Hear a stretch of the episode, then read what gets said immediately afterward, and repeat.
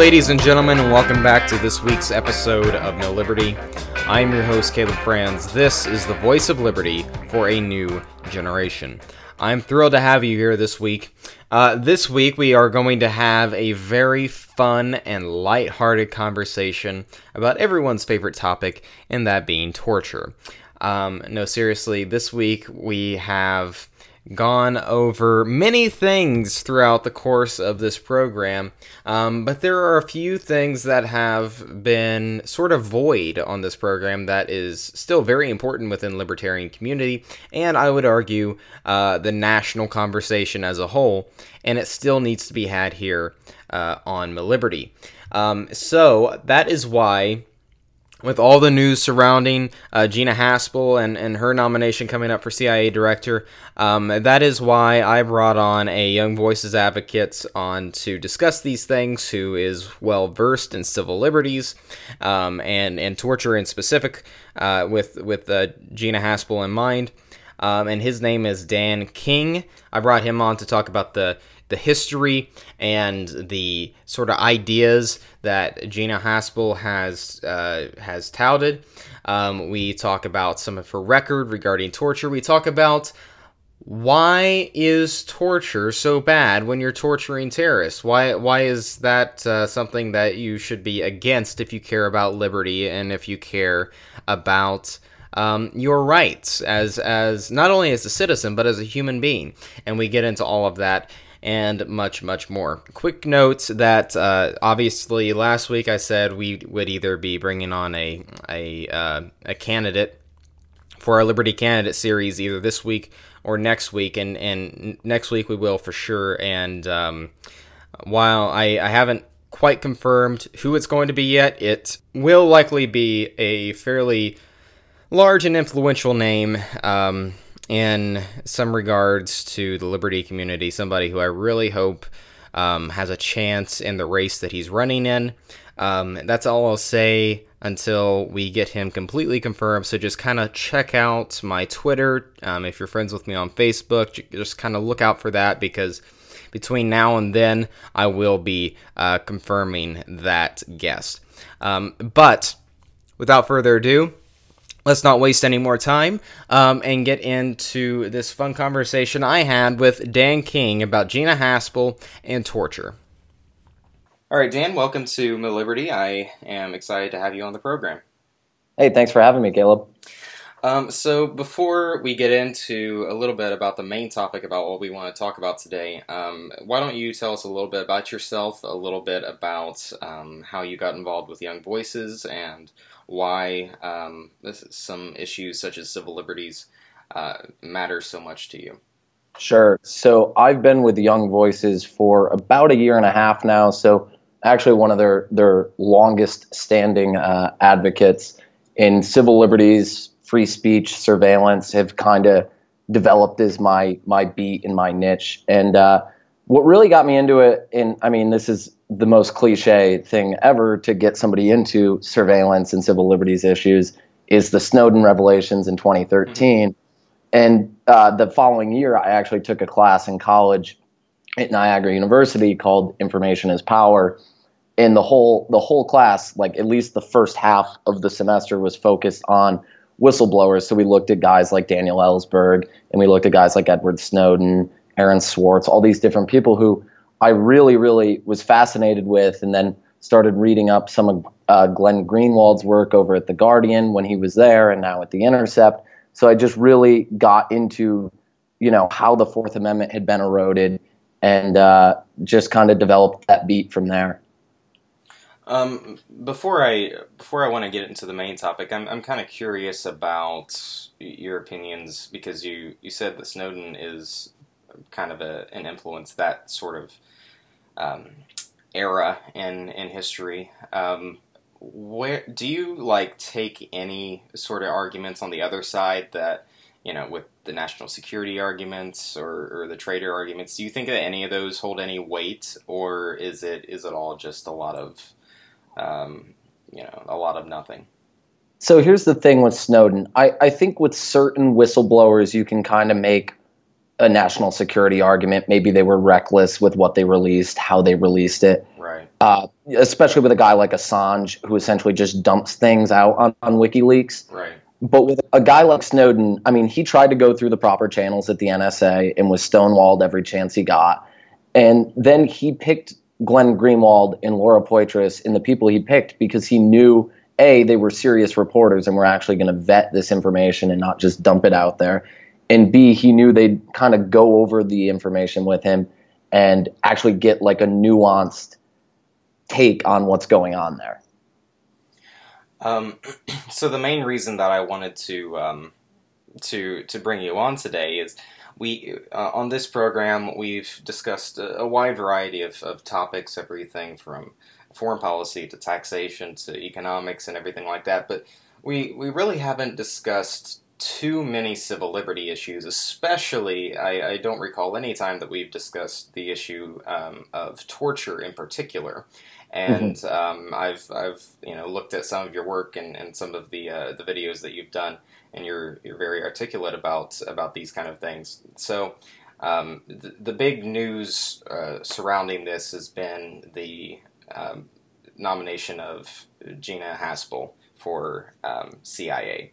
And can you please give us a little bit of a of an overview of who she is and why she has gotten strange bedfellows with the likes of Rand Paul and and John McCain, seemingly teaming up to oppose her um, against torture.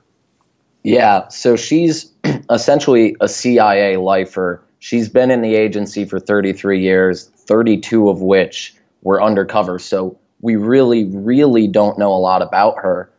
But what we do know is that she was in charge of a black site uh, prison camp in Thailand. Uh, those are secret CIA prison camps where enhanced interrogation, more commonly known as torture, uh, took place back when the CIA was still conducting uh, such actions.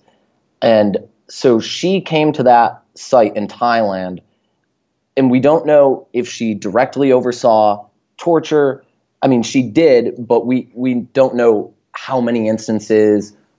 She didn't oversee the worst one that took place at that site, which was a guy named Abu Zubaydah, who apparently was believed to be affiliated with Al Qaeda. They've since found out he had no affiliation with Al Qaeda. He was waterboarded at that black site 83 times and lost an eyeball mm. from the torture. And now he's still detained in Guantanamo. He's never had a trial, anything like that. And his lawyer uh, has really been pushing against Haspel as well. But there, so she wasn't uh, there for that particular torture, uh, but she was there for other tortures, including um, some other really, really well known ones that have drawn a lot of public ire against her. Now, because so much of her career has been undercover, most of her record is classified and the CIA has been, as uh, Senator Ron Wyden has called it, selectively declassifying information about her because, as the acting CIA director, she's in charge of what gets declassified about her. So she can paint herself in the best light she wants. Um, so I've I've seen a few arguments in support of her that I, I kind of want to get your reaction on.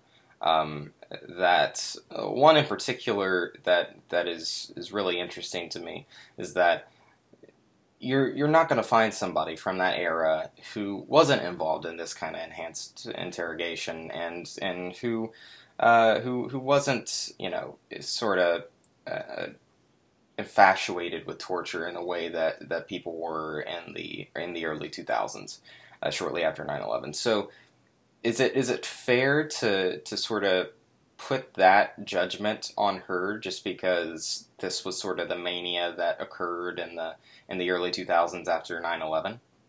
So I think there's one of two things can hold true about Gina Haspel here. Mm-hmm. Either she was just following orders and, and doing what her higher ups did and told her to do, or she was actually a cheerleader, a supporter, an advocate for torture. Right. We don't we don't know because that hasn't been declassified yet. Hopefully that will come out uh, because Ron Wyden asked her during her confirmation hearing yesterday if she was in charge of one particular torture. She said she couldn't release that in the open session because it was classified, but he said he was going to follow up with that question in the closed session. So hopefully that can eventually come out and we'll have a, a better idea if she was a cheerleader for torture and a big fan of it and was actually overseeing it, or if she was just following orders. But she kept talking yesterday about having a strong moral compass. And even if she's following orders, I, I think it's tough to say you have a strong moral compass when you're following orders to oversee waterboarding and like locking people in coffins or prolonged standing, all these different things that the uh, CIA did at these black sites. Has has there been any like recent comments by her that sort of indicate her attitudes uh, toward this one way or another that that might be a red flag for somebody like you? So it's it's tough to say. Yesterday, she repeatedly said when asked that she would not bring back enhanced interrogation to the CIA, that she would f- follow the current Army field guide that they're supposed to follow when they're interrogating someone, uh, which is much, much better and actually in line with the Geneva Convention, unlike torture. Mm-hmm. Um, but at the same time, every time somebody asked her if she thought it was immoral, she kind of danced around the question and never said the words, yes, torture is immoral. She did eventually admit that it doesn't work, which there's a lot of evidence that it doesn't work. So that was reassuring. But, but that's not I, the same as, you know, do you philosophically disagree with it? Exactly. She never came out and condemned it from a moral or a philosophical standpoint. Okay. Well, that's that's really interesting because I I could I could see if if President Trump looked at that and say, well, you know, it sounds good to me because whenever he first got into office, he indicated that you know he's going to refer to, to Jim Mattis, who is is famously against torture, um, uh, when when it comes to when it comes to those kind of decisions. This seems to be more of a backstep in that position than it is um, than it is something that's been consistent. Do you do you see it that way? Yeah, definitely. I mean, you can i think it was rand paul who said this when he announced that he would oppose gina haspel he's like surely there is somebody who has a lot of experience at the cia who wasn't a cheerleader for it or didn't oversee it. I mean there's got to be somebody in the agency who's qualified just as qualified as gina haspel but doesn't have this this background and this this bad history. And i don't think so I, I, I think it's a good point that you made about Trump wanting to follow Mattis, but if you look at Trump on the campaign trail, he actually talked about bringing back torture. Sure. So, sure. I mean, I don't, I don't necessarily look at this as a surprising pick by Trump. Right. Yeah, and that's that's very similar to, to a lot of aspects of his of his presidency, whether it be, you know, torture, civil liberties, um, to foreign policy. There there were a lot of things that he indicated that he'd be more dovish on. When if you look at other aspects of his campaign, he's certainly sounded more hawkish to somebody like me um, than anything that I would have liked. Um, but that that seems to be more of a ongoing trend uh, recently, especially recently um, after after both Gina Haspel and um, and Pompeo, uh, both of their nominations. Yeah, and I mean, so here's another thing about Haspel that I, I found interesting. When she was condemning torture yesterday, and again, I said she wasn't doing this from a moral standpoint or a philosophical standpoint, she just kept talking about how it could put the CIA in jeopardy by being like a PR disaster. Yeah, so that yeah. that leads me to believe that deep down she, she might actually be a fan of it. She, she just doesn't want to make the CIA look bad. Right. Yeah, yeah. That that would that would make sense, and that would certainly be. Uh, it, it seems like a very political statement to make, a very uh, absolute uh, politician sort of sort of statement to make. Um, let's let's discuss a little bit about uh, about torture itself um, and some of the arguments that I have heard uh, uh, that have been for it, and some of the arguments that um, I think could be rather convincing if it fell on the ears of, say, just an unknowing bystander, and, and you're mm-hmm. trying to make this this connection with them. Um, what about the argument that you know these these guys are, are not only are they terrorists, they're also non-American citizens. They don't have rights, so we can do whatever we want to them um, without with, with, and we shouldn't be fear of of consequence. So, so my my counter arguments to that, the one I love to fall back on first off is if America doesn't stand for American values, the Constitution, you know, the dignity of the individual, due process, these types of things, um, protection against excessive punishment, then what do we really stand for? Um, and yes, terrorists are awful, but not all of these people are terrorists. Zubaydah, the guy who lost an eye and was waterboarded 83 times, turns out he has no affiliation with Al Qaeda, and he's just being held against his will, essentially. I mean, he might have done something wrong, but we have no way of knowing that. And then the second argument is that these these methods have been proven time and again to not work. The the intel they get from this often is incorrect because either the terrorist will just lie to you, give you false information, so you'll stop waterboarding them or you'll stop sleep depriving them, or in really, really extreme circumstances where they've been sleep deprived for days or they've been waterboarded for hours, they'll actually lose memory of what they're supposed to be fessing up to. And that defeats the whole purpose of trying to get information out of them. So I, have always sort of appreciated the natural rights um, approach to this question that, you know, there's the, the Constitution doesn't define your liberties, and this is something that I would I would assume that a lot of conservatives would agree with when you're talking about something like the Second Amendment or free speech. Um, but then when it comes to torture or surveillance or, or, anything like that, they tend to sort of skirt away from from from that uh, from that notion um, that the the Constitution isn't isn't the one that's providing you your your liberties. Do you think that a lot of people sort of I, I kind of see the Constitution as America's biggest blessing, but also America's biggest curse because a lot of times we, we lose our ideological why behind what the Constitution is saying. Do you think there's any validity to that?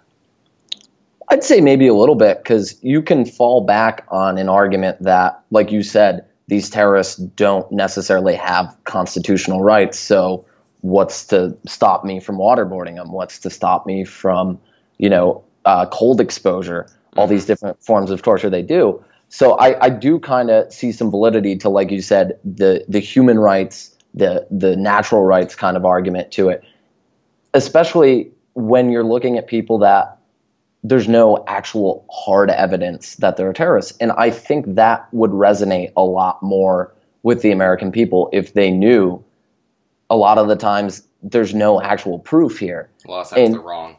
Exactly. Yeah. And and when you have somebody as hawkish as John McCain and somebody as hawkish as Jim Mattis coming out against torture, you would think that would kind of sway the neocons in this direction, but apparently it hasn't. Because I mean, every, anytime I tweet something about Gina Haspel, there are there are ne- neocons chomping at my you know chomping at me on Twitter. So I I don't know.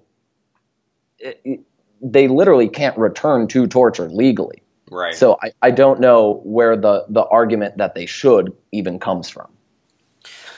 What about the notion that, yeah, torture shouldn't occur, but, you know, is is waterboarding really torture? Um, you know, is is sleep deprivation really torture? You know, these kind of things that you know we're not quartering you or anything like that. We're we're just you know keeping you from sleeping or pour, pouring some water on your face. That's not really torture.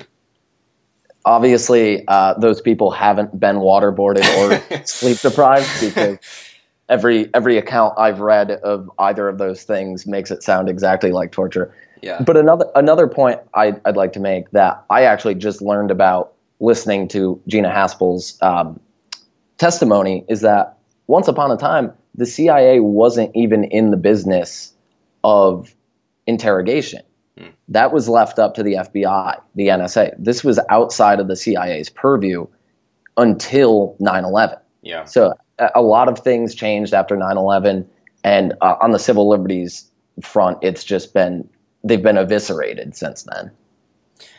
Has there ever been a time where you could give the benefit of the doubt that, that okay, maybe this time um, torture was would have been more effective. Um, like for example, like a lot of people will point to going after Osama bin Laden. Um, there that there was torture involved in gathering that information that led to to the uh, to the death of Osama bin Laden. Is there any sort of validity to that? Do you see, or or do you think that that ultimately is again more harmful than useful? I mean, there could be, but we we have no way of actually knowing if the information that actually led them to Osama bin Laden was gathered through torture or was gathered through other interrogation methods that are actually in line with the standards that are set in the Geneva Conventions in basic US law as well. The CIA loves to say that it was torture that led us to Osama bin Laden, but I mean, I haven't seen any evidence myself. Mm-hmm. Yeah, yeah, they they they they like to allude to a lot of things that they can't necessarily confirm or, or back with empirical data or evidence. Yeah, that's I that's the nature of just about every group within the intelligence community, whether it's the NSA, the FBI, the CIA, they always tend to hide things behind secrecy under the guise of national security. I mean, like I said, Haspel wouldn't even tell Wyden on the record if she was involved in one particular torture because she was making a national security argument saying that if she fessed up to it or said she wasn't involved in it, she might be putting the person who was involved in it in harm's way. I mean, that's a really, really slippery slope to get to that point. Yeah, yeah. It, it seems I've I've always been perplexed by the national security argument with the way that people like. I get it if you're like you know, if if you are releasing nuclear codes on the web for everyone to find out, that would be legitimate. You know, I would I would understand sure. that. That's a legitimate national security argument.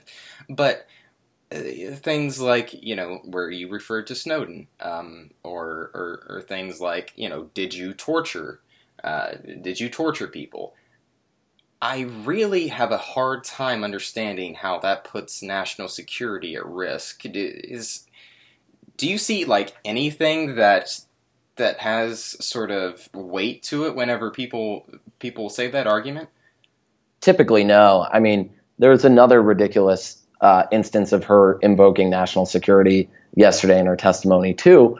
So she sent out a cable when she was at this black site in Thailand, uh, advising CIA officials to destroy tapes that showed 92 instances of torture, or 92 tapes that showed one instance of torture. Sorry. Mm. And she argued, first off, she admitted in this hearing that she never saw the tapes, so she doesn't even know what's actually in them. And she argued that because there were CIA officials in the videos committing torture, they needed to be destroyed to protect those individuals from terrorists. Mm-hmm. And you know, terrorists already know who's in the CIA. They already right. know the people who are torturing them. Right. So, who, who, how is that serving a national security purpose? It do, it doesn't make any sense. And, and I guess, I, uh, so, sorry uh, to to interrupt, but I guess that it really perplexes me whenever you can't even provide that information to Congress. It's it's not even a, you know, we're not releasing this to the public. We're not even giving this to the people who's supposed to be overseeing us. Right. Yeah. When when the Senate can't even get this information, and when they have to follow up and follow up and pester and pester, and then they asked her, "Why didn't you just make a digital version of the video?" And she said she had no idea how to do that. so this this shouldn't be like that's not when when a senator tells you that technology isn't difficult you know you know right. you've got a problem because right. if you've ever watched any Senate testimony that involves anything to do with the internet, it is a complete disaster. Right. So the fact that a senator had a better idea about how to use technology, basic technology, than the person we're nominating to be CIA director is kind of startling.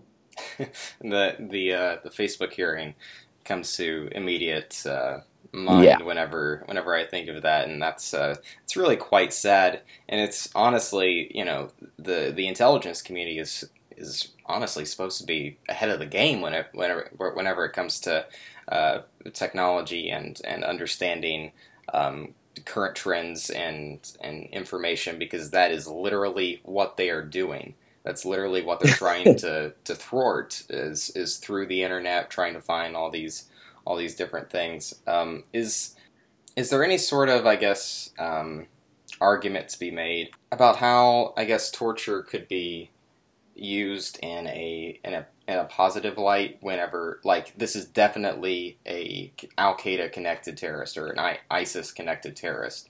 Um, besides the point of like you know we can't always know for sure, but like this is 100% confirmed.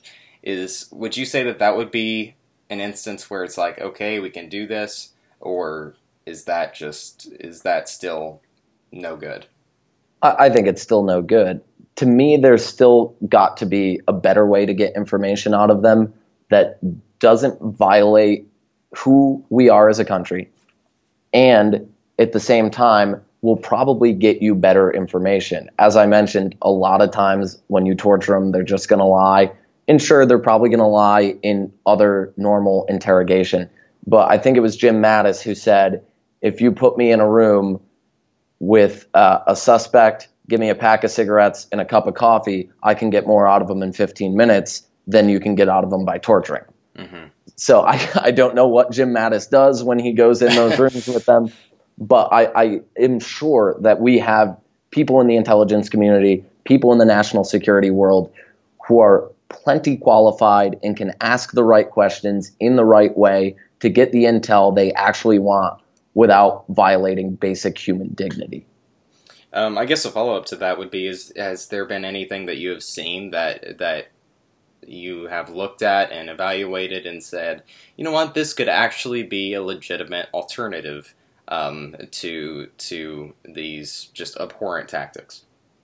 Yeah, I, I think just basic interrogation techniques that agencies like the FBI were using prior to 9 11 and prior to the CIA getting involved in interrogation where you're really just I mean it's it's like you're watching a TV show and they've got the police interrogation going on where they're in like you know this dingy room that's dimly lit and the cop is like well you're not leaving this room until I get my answers. I think that would work drastically better than waterboarding somebody, depriving them of sleep, locking them in a coffin, leaving them out in the cold, like all these different things. They're just kind of cruel. Mm-hmm. Um, so we're we're going to start to wind down here, um, and I I kind of want to divert a little bit away from what we had been talking about um, into some more more personal questions. And the first one would be, I guess, if if people wanted to sort of study up on this, get the sort of perspective that you have on on these kind of issues, what would be the best source of information to um, to go after and and study or read it, whether it be a book or a website? What is the best source to to go after and understand the the philosophy and ideology behind these uh, these kind of issues pretty much anything civil liberties related uh, in terms of privacy in terms of torture all these different things the first place i would ever recommend anybody to look is the electronic frontier foundation mm. which is EFF.org. They do a lot of really, really good work on um, all sorts of civil liberties issues. Obviously, the ACLU does as well, but I think EFF's a little better because they come off less political. Yeah, they come yeah. off as just very, very issue oriented. They were founded by you know radical independents. These these people weren't you know progressives or conservatives or libertarians. They were just independent, and they they do a lot of really good work on all sorts of civil liberties issues. Um, is there any sort of book that you would uh, recommend to people? It could be about it could be about civil liberties. It could be about um, it could be about torture. It could be about anything really um, that you think this is something that people should really read and, and understand more.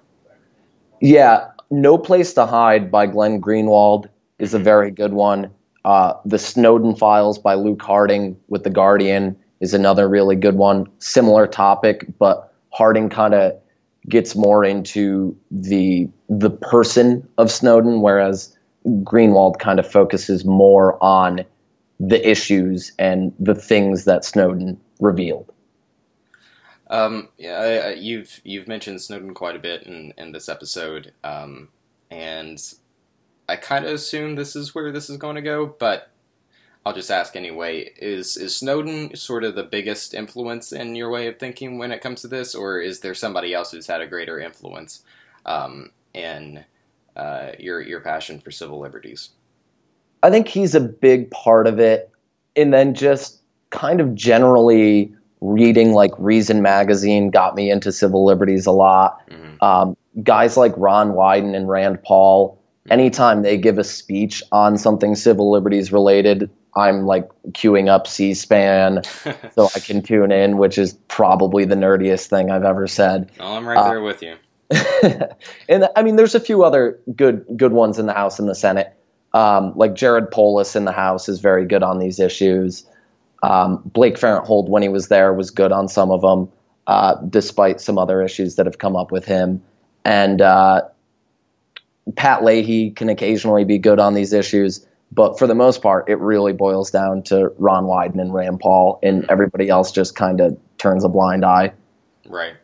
Um, so, where can people uh, find your work? Where can people find you on social media? and where can people uh, contact you if they want to get in touch? Uh, yeah, they can find my work on Young Voices website, which, at least for the time being, is youngvoicesadvocates.com, but I believe that may be changing soon. Not sure on that. And okay. uh, then they can find my work on my Twitter account, which is at Kinger, K I N G E R underscore Liberty. And uh, I will gladly interact via replies, via DMs, via whatever, as long as uh, we can have a civil and interesting conversation. Alrighty. Well, uh, Dan, thank you very much for uh, coming on this program. It, it, was certainly a very informative um, episode, and I think one that was desperately needed for, for quite some time. And I'm glad we could uh, take some time out of out of your day um, and uh, take some time in our audience's day to sort of sit down and, and talk and hash hash these issues out. Definitely. Thanks for talking with me, Caleb. Thank you. And for all those listening, you can follow me at Caleb Franz on Twitter. You can follow the show at MilLiberty on Twitter. You can subscribe to us on iTunes so that you'll never miss an episode or an update. And please check us out on Patreon at Outset Network. And until next week, we'll see you.